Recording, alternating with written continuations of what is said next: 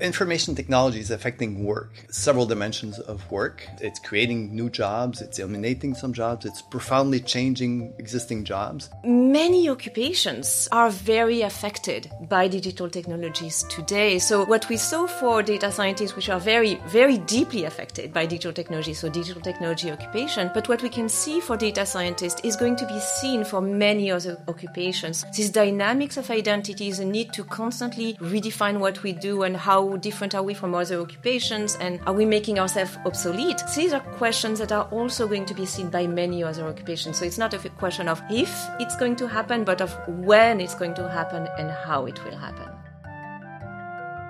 What if just doing your job causes you to lose your job?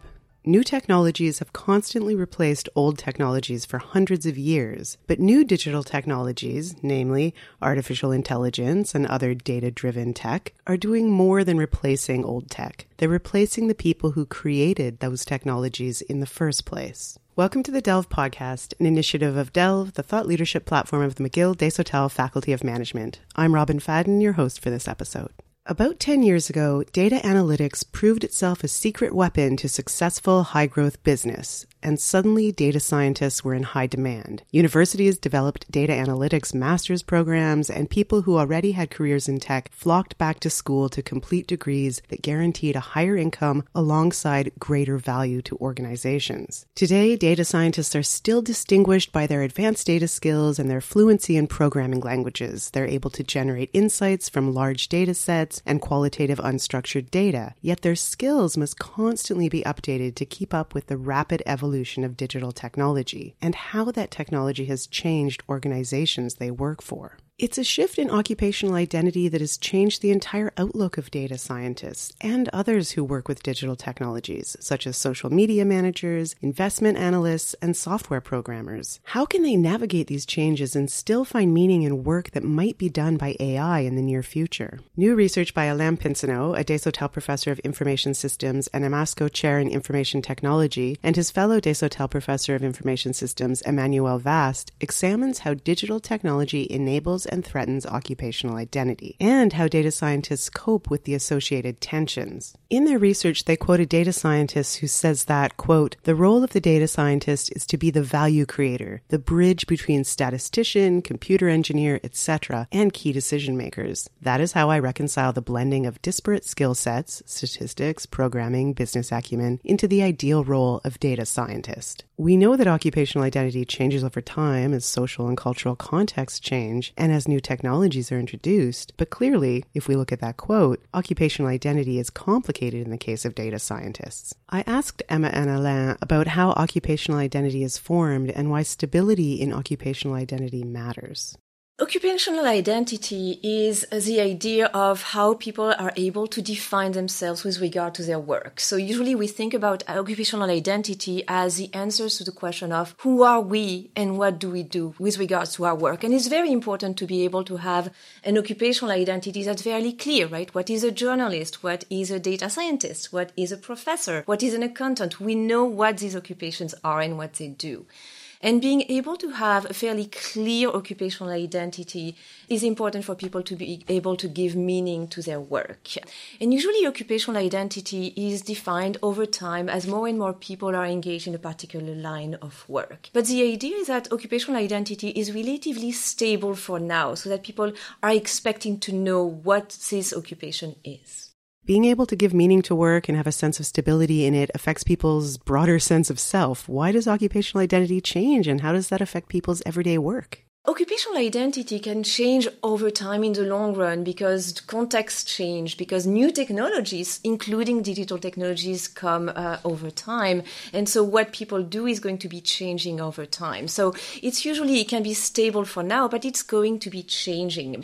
Usually what we think about occupational identity is that this change is going to be relatively slow and then it's going to stop over time. And what we show in our study is that actually there may not be any more this idea of of stable for now occupational identity. Maybe the constant shift in occupational identity are what is happening now and what will continue to happen in the future. Basically, the now part of stable for now is shrinking dramatically.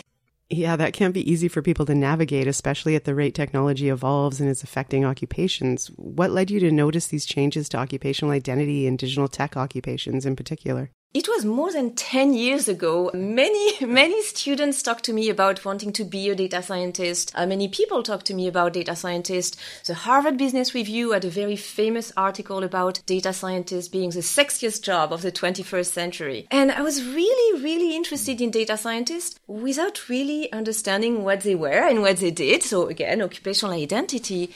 So I decided to try to see what uh, these data scientists were doing and who they were. And to do so, so I started to follow the, uh, the posts and the discussions on an online community called Data Science Central. For the occupation, it's an old uh, online community that composed of many data scientists. And what was really surprising was that data scientists themselves didn't seem to really know who they were and what they did. So the questions that I was myself asking as, as a non-data scientist were questions that many data scientists themselves asked. So this really made us, uh, made both of us very curious about the occupational identity of data scientists. So we decided to dig into this and we realized that digital technologies were really at the core of many things, of many of the tensions related to occupational identity that data scientists experienced.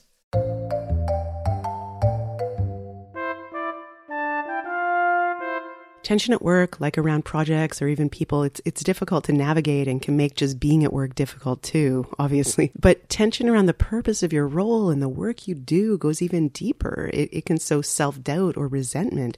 Could you talk more about these tensions and why they're currently specific to occupational identity in digital tech? It rests on fundamental characteristics of digital technology. Um, digital technology makes the boundaries between occupation fluid and it's it's make the change happen very fast it rests on two fundamental characteristics of, of uh, information technology or digital technology. The first one is often called convergence. And it's the ability of information technology to integrate things, people, objects that were separated in the past and were not connected and it integrates them in a way that changes occupation. You know, if we think of technology, for example, Internet of Things, it's connecting things that were previously not connected. Uh, AI is a good example of that. Data analytics is a good example of connecting data that were not connected in the past. This convergence brings an interesting tension of similarity and distinctiveness among and between occupation. It blurs line between what is an occupation, what is not an occupation. Right. We've seen this in journalism too, as the web grew and changed, as we moved away from print, as the media landscape changed incredibly, like who's a journalist and who's a blogger or a podcaster. There's a difference, but the overlap between them has grown over the years, and some journalists have become bloggers and vice versa. And it changes how journalists see themselves and how they define themselves. They don't have to describe things as much anymore because it's already done by blogger but they need to explain things. So the, the notion of occupation changes. What is the difference between data scientist a statistician and a software engineer? Same thing. There's an overlap on on who they are. What is the difference between a librarian and a googler? Also there's an overlap. So this this convergence uh, brings this tension of similarity and distinctiveness among occupation the second key characteristics of digital technology is the idea of generativity, that, that is often called generativity, which is that technology constantly evolves and quite rapidly. It brings attention of obsolescence and how you know the jobs and occupation stay, persistence and obsolescence.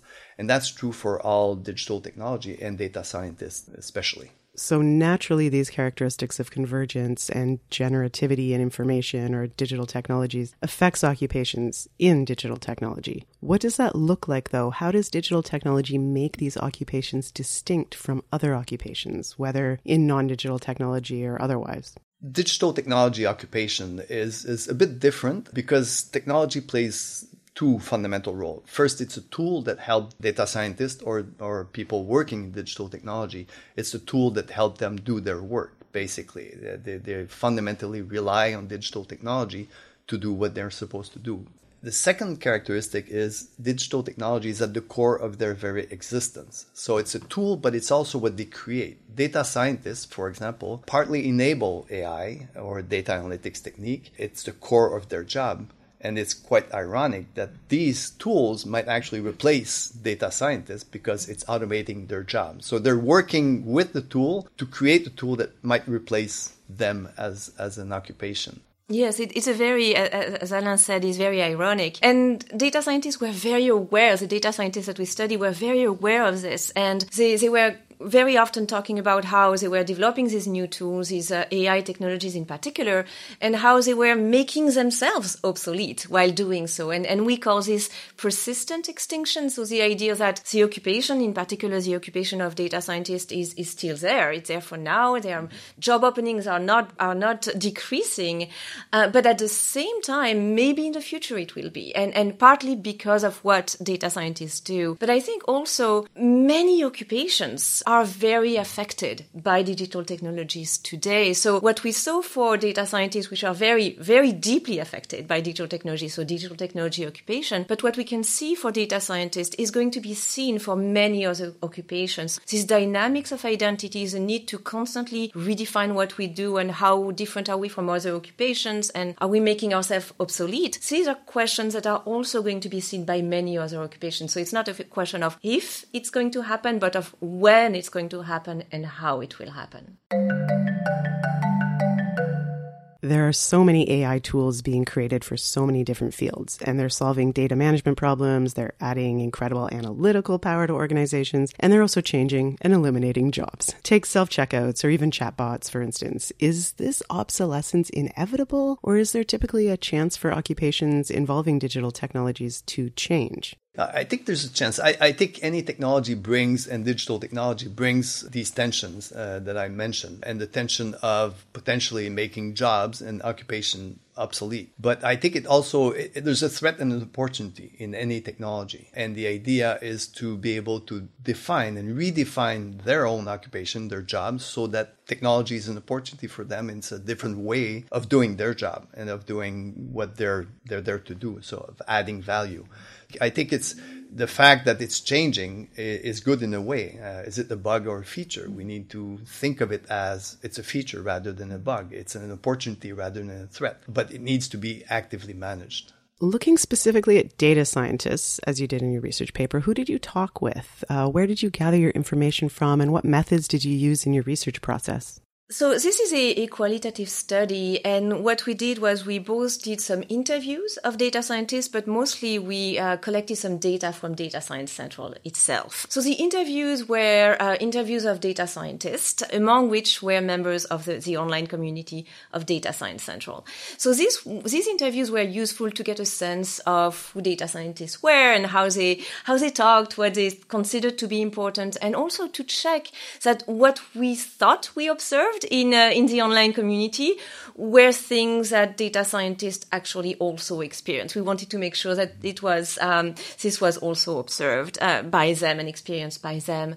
But mostly the, the, bulk of the data were six years, the first six years of entries from Data Science Central. So all of the blog posts, all of the discussions that took place for six years in Data Science Central. And this was a really a nice data set because it enabled us to observe change over time. So the evolution in the occupations, the evolution in, in the technologies that it used, and in the ways in which on, uh, in which the online community members actually define themselves.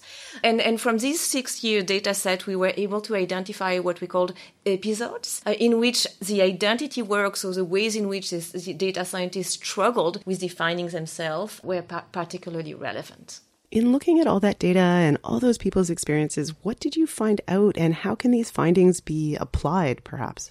One of the key findings in this idea is that digital technologies make it that occupational identity cannot be considered stable for now anymore. So it's going to be changing over time. We have this push and pull uh, with digital technology where it, they can be both an enabler of the occupation and its identity, but also a threat to the occupation and its identity. And it's really important to try and understand how this push and pull is actually happening and how people, the members of this occupation, are able to solve the tensions associated with the occupational identity. And this has important implication for research, for any scholar who study technology and, and digital technology, because these tensions that we observed and the way data scientists manage these tensions, the tension are present in almost any digital technology, implementation of any technology. You know, if we think about normal or regular technology being implemented in the workplace, it always constitutes both a threat and an opportunity. And there's a tension there of what the technology does, what the human does, and how to cope with that. We, if we think about AI, for example, AI is implemented in numerous you know contexts now, and it challenges one fundamental principle of management, which is if you're responsible for something, you ought to be in control of that thing. And what AI does fundamentally is it dissociates that. It takes over the control of some part of the job and some part of what is done. But in the end, human is always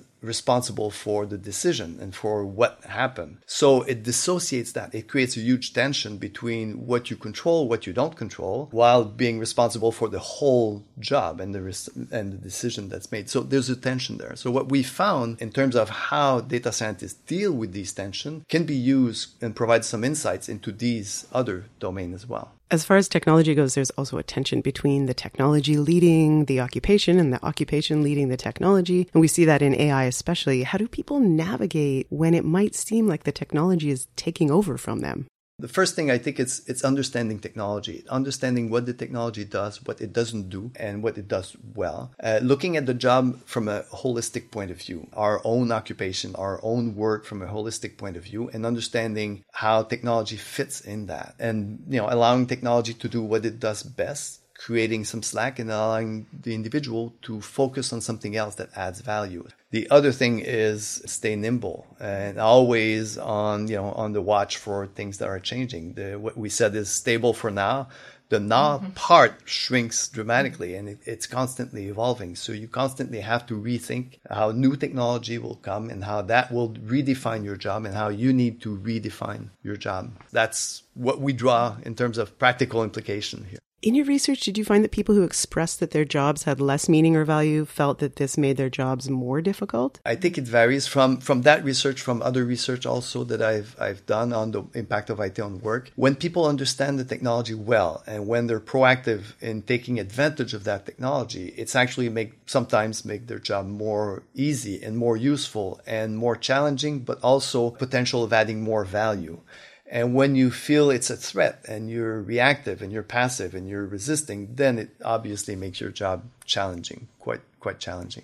Yes, and I would very briefly add also, I think uh, many people like data scientists who are, again, you know, six years jobs of this 21st century as a, almost at the top of the hierarchies of jobs these days, uh, feel very strongly this sense of ambiguity. So on the one hand, they are very, they're celebrated for their expertise, for their ability to develop new technologies and to do great things with data. And on the other hand, they are also keenly aware that what they do that makes them great today might be the very source of what makes them not so great in the future. So this sense of ambiguity means that they are very good at their work, um, but there's also this sense of, for now, for now I'm good at my work, but in the future it will need to change.